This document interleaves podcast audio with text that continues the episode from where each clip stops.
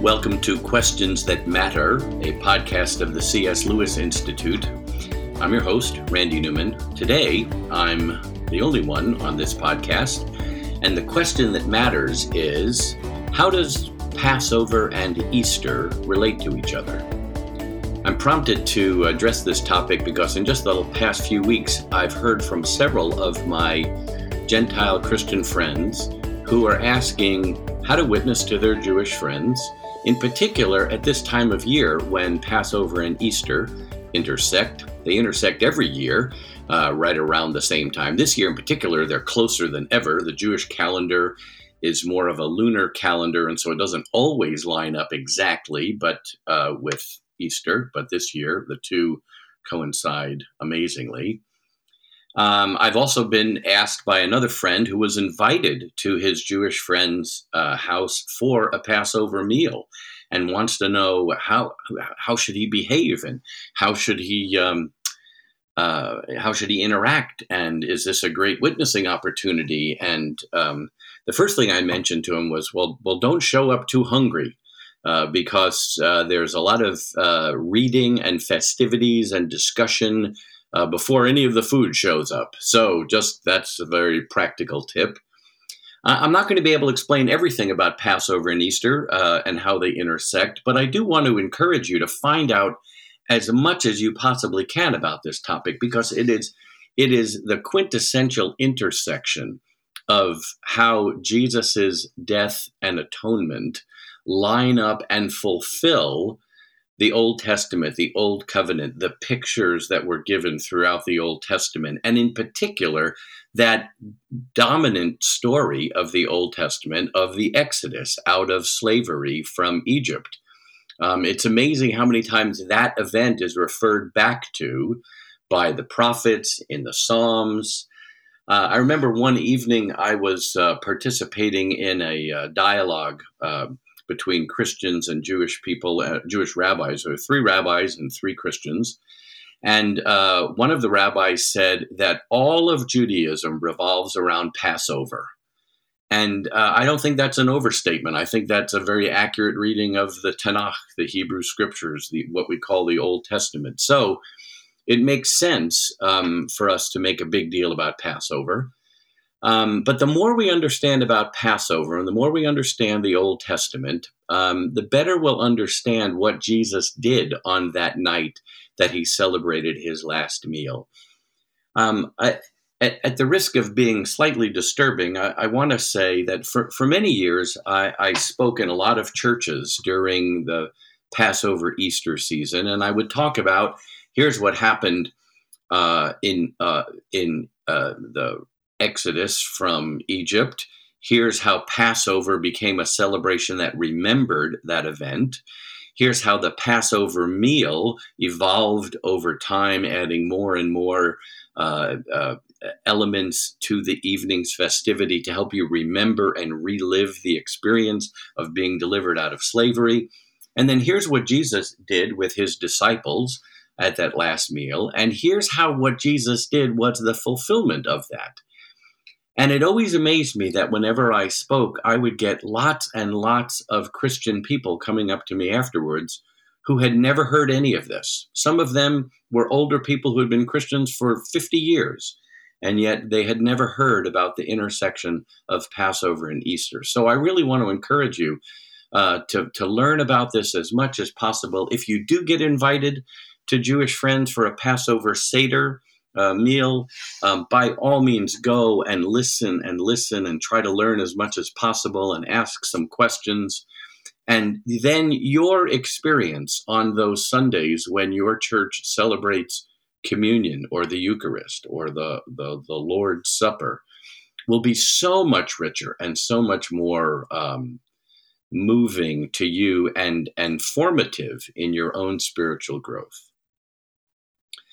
Uh, I do want to encourage you to check out uh, the websites of Jews for Jesus and Chosen People Ministries, two great evangelistic works that reach out to Jewish people. Both of them have articles or even books on their websites that you can find out about more. The founder of Jews for Jesus, Moishe Rosen, wrote a fantastic book called Christ in the Passover. Uh, uh, Chosen People Ministries has a, a version um, of, of, their book of the Messiah in the Passover. They have uh, both have uh, links to Messianic Passover Haggadahs. A Haggadah is a book that is used to tell the story of Passover. Haggadah is the Hebrew word for the telling. Seder is the Hebrew word for order, and there's an order of events that take place. Um, and in fact, um, if you can, uh, if if it's not too late when you're listening to this um, this podcast, Chosen People Ministries this year is going to be doing a virtual Passover Seder. I'll have the information about it in the show notes below. Um, and you might be able to sign up and actually watch one of these virtually. It won't be as good as being there and eating the delicious food, um, but it can really help you understand and grow and understand about more of the intersection. So let me give you just a few snippets of what you might experience at a Passover Seder, just to uh, whet your appetite and give you a hunger for more. This, again, is not the most elaborate uh, explanation of it, but I just want to encourage you to think deeply about this. Um, uh, like I said, the word Seder means order. Um, uh, the, the, the original story in the scriptures takes place in the book of Exodus, and you'll recall that the Jewish people were slaves for over 400 years. And then God appeared to Moses in a burning bush and told him that there would be deliverance and that he would lead the people out of slavery. And uh, Moses went to Pharaoh and um, said, Let my people go. And Moses said no. And there became a sequence then of 10 plagues, each building in intensity, uh, harming the Egyptian people, so that eventually Pharaoh's heart would be uh, amenable to the idea of letting the Jewish people go. And of course, you remember that the 10th and worst plague was the death of the firstborn, and that um, uh, Pharaoh's uh, firstborn son died, and then he allowed Moses and the people to leave. They got to the Red Sea. The Red Sea had to part supernaturally by God's miraculous hand. Uh, then the Egyptian people came after them. They changed their mind, and then God closed the Red Sea on them. They got the Jewish people got freed, saved, delivered, and God's enemies were punished. And so this this story is an amazing story of God's power, of His intervention, of His uh, protecting His people. It's it's a message of salvation and deliverance. And um, um, in the the scriptures, they tell uh, the Jewish people that they are to remember this event, and they are to remember it with a, a ceremonial meal that would include just three key ingredients: um, a lamb because the Jewish people sacrificed a lamb and took the blood and put it on the doorpost as an outward sign of their inward faith in God. And that when God saw the blood on the doorpost, he would pass over their house and not kill the firstborn. But for people who did not put the blood on the door, those people would have the loss of the firstborn in that house. And so there was to be a, a, a lamb uh, as, as a meal um, or um, sometimes a representative of that uh, lamb of just a shank bone on uh, uh as part of the meal. Uh, bitter herbs, usually horseradish, um, because the lives of the Jewish people were made bitter in their slavery, and matzah, an unleavened bread, because the Jewish people escaped from Egypt in haste they did not have time to let the dough rise, and so they made these very flat cakes of bread that didn't have yeast in them. And so those three ingredients were the only ones told about in um, in the scripture. God told the Jewish people to have a meal with these three ingredients: matzah, bitter herb, and the lamb. One of the questions that matter that we hope to pursue throughout all of these different podcasts is do you want to experience the power of a transformed life. That's the focus of our C.S. Lewis Institute Fellows Program, a year long Fellows Program. And we're at this time accepting applications for the next round of uh, Fellows programs. Please visit our website, cslewisinstitute.org, and then go slash fellows underscore program, or just go searching on our website for the Fellows Program and uh, prayerfully consider applying. As the time elapsed and uh, the children and then the grandchildren and the great grandchildren had not firsthand experienced that deliverance, the Jewish people started adding more and more elements to their Passover Seder so to fill out the explanation so that details of the story were not lost. And so over time, this meal evolved and became more uh, elaborate. And so different things were added. Uh, parsley was added and as a, as a, a, symbol of springtime and life. But the parsley was dipped in salt water to remind us of the tears shed uh, when we were slaves. And then um, remembering that part of the slavery was making uh, mortar and building cities with bricks and mortar. Um, they created a very delicious, sweet mixture of apples and nuts and uh, perhaps raisins and uh, wine, and um, uh, so that was added to remember about the mortar and all sorts of things. And then also there were four cups of wine uh, that were interspersed throughout the evening, and each wine, each cup of wine, had its own symbolism or its own purpose. The idea for the four cups of wine flowed out of a key verse in the telling of the Exodus in the book of Exodus. In Exodus chapter 6, beginning in verse 6, the scriptures say, Therefore, say to the Israelites, uh, this is God telling Moses um, what to say. I am the Lord, and I will bring you out from under the yoke of the Egyptians. I will free you from being slaves to them. I will redeem you with an outstretched arm and with mighty acts of judgment. I will make you as my own people, and I will be your God.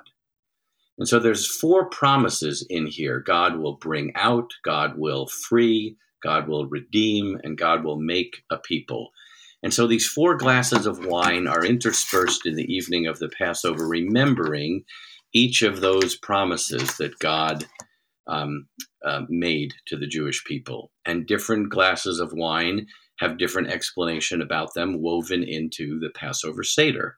Remember this because it was the third glass of wine, the cup of redemption, that Jesus raised uh, toward the after the meal and said, "This is the blood of my covenant." But I'm getting ahead of myself.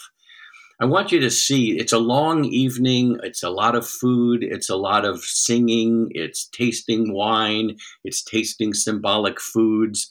It's trying to live out God's um, uh, injunction to us to taste and see that the Lord is good. Um, it's filled with symbolism. It's filled with teaching. You remember, you read certain passages of Scripture. Uh, over time, it was uh, deemed that um, certain psalms in the book of Psalms, towards the end of 116, 117, 118, maybe um, uh, would be the ones that are sung uh, at the end of the meal it's a great time of rejoicing in freedom. In fact, it's it's supposed to be a long, luxurious evening because the whole f- feeling is once we were slaves, now we are free, and so people recline at the table. Um, they relax. Um, when you read the gospel accounts, it says that uh, Jesus with his disciples were reclining. That's all part of this whole thing.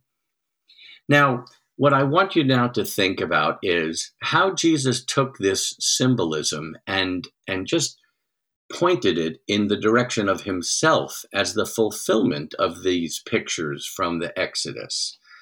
Um, it, it's important to know that early on in the Passover Seder meal is washing of hands.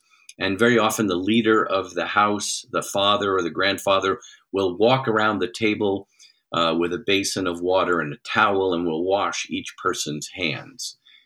Well, Jesus began his evening by going around and washing feet.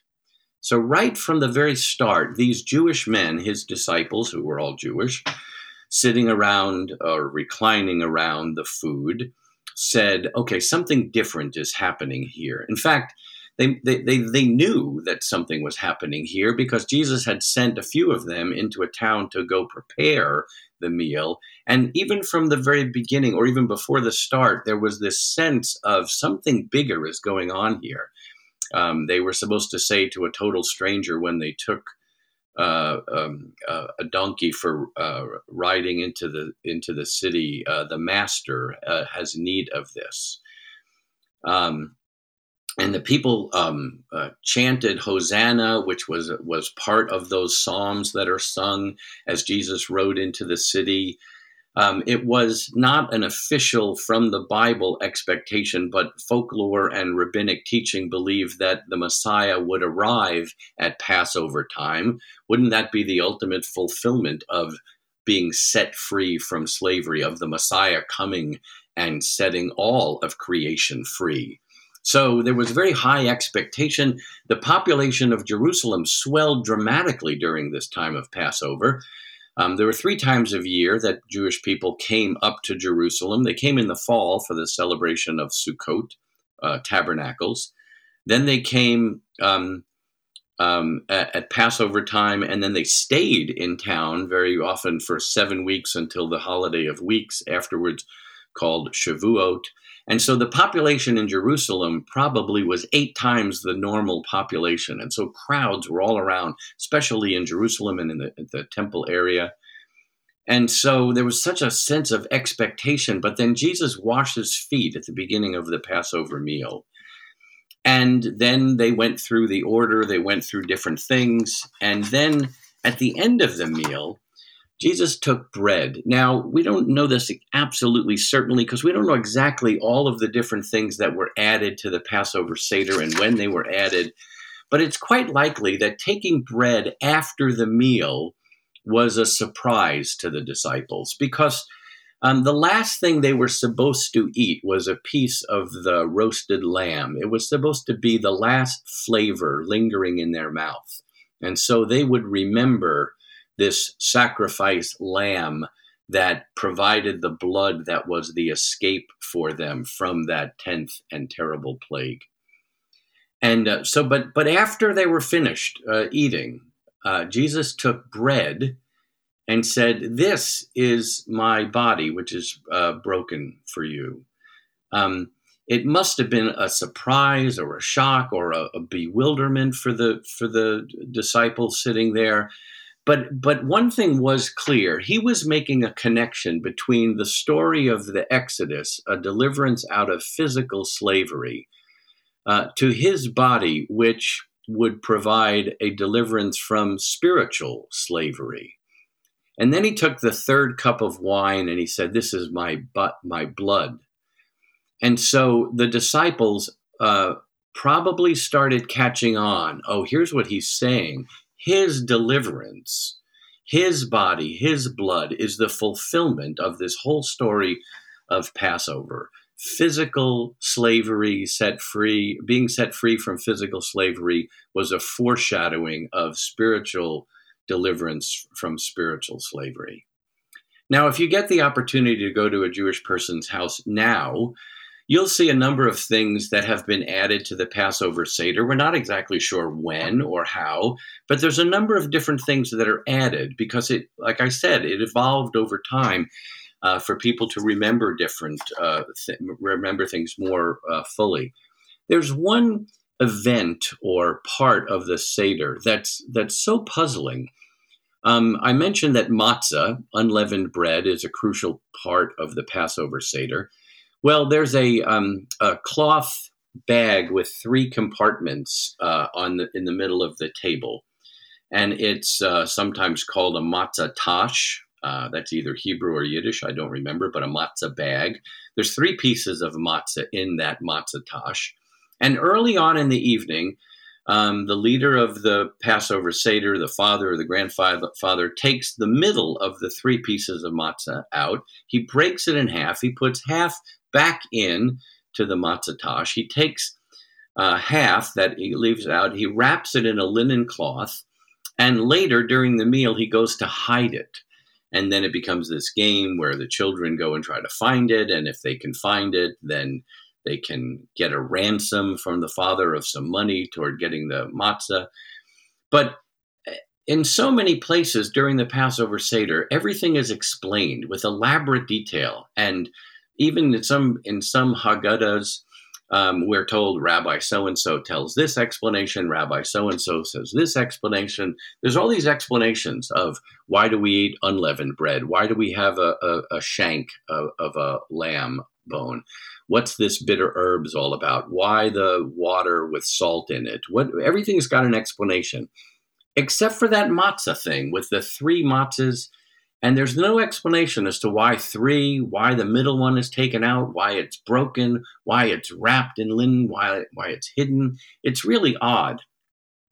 But at the very end of the meal, um, after the children have uh, gotten their ransom and they hand the piece of matzah back to the leader, he breaks it into small pieces and passes it around the table so that everybody gets a piece of that matzah called the afikomen which, by the way, is is a Hebrew word with a whole um, an amount of debate as to what that word means. Does it mean after dish? Does it mean a dessert? Does it? It's uh, uh, you'll you'll spend hours and hours reading debates about what that word means.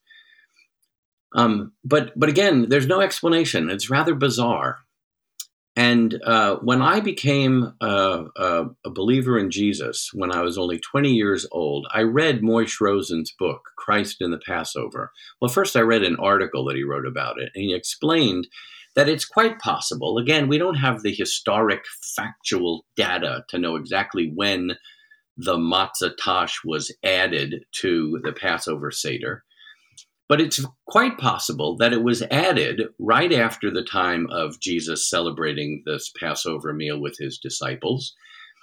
And it was added by Jewish believers in Jesus who were still part of the Jewish community. You know, the Jewish community at the time of Jesus had a number of different uh, uh, sects or, or, or, factions. So you had the Pharisees, you had the Sadducees, you had the Essenes, you had the Zealots, and for a while, there were a group of Jewish people who were believers in Jesus, and they were they were um, considered the, the, the messianic Jews in that community.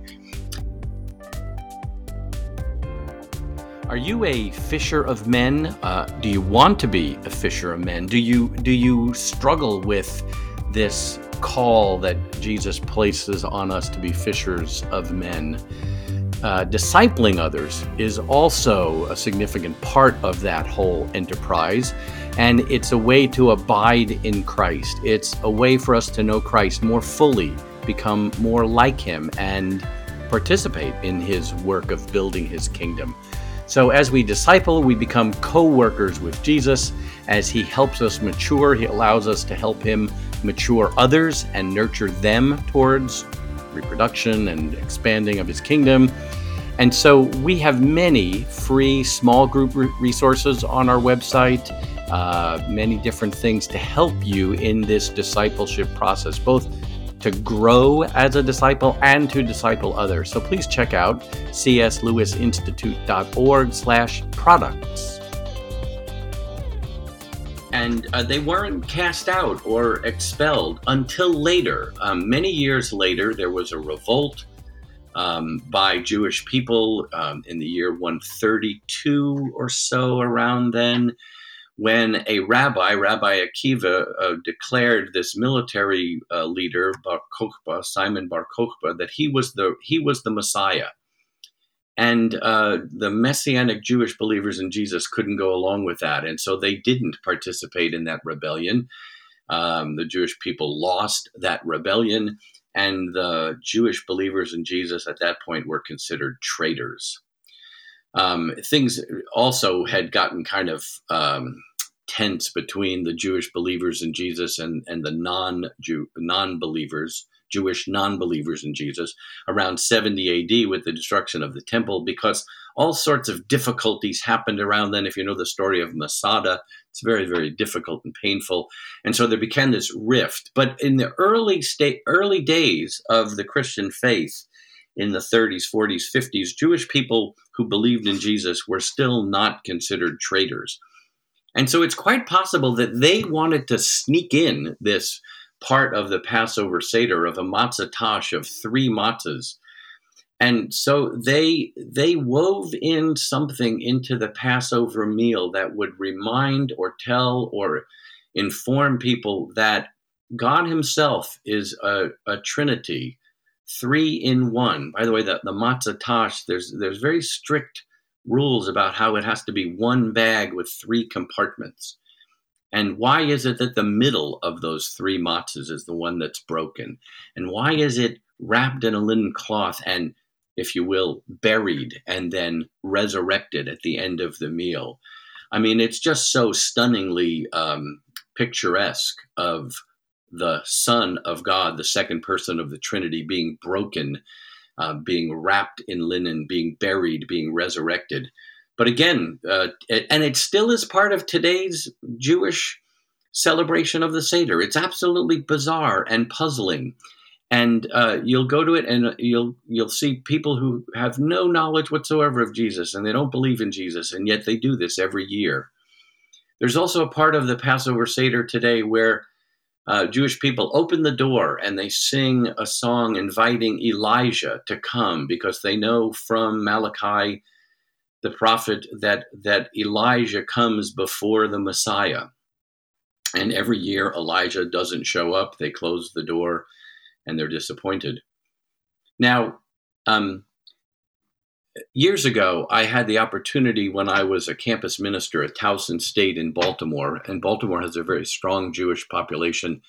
And they were not very happy with the fact that the guy who was the director of a Christian movement on Towson's campus, Campus Crusade for Christ, not a very sensitive name for the Jewish audience.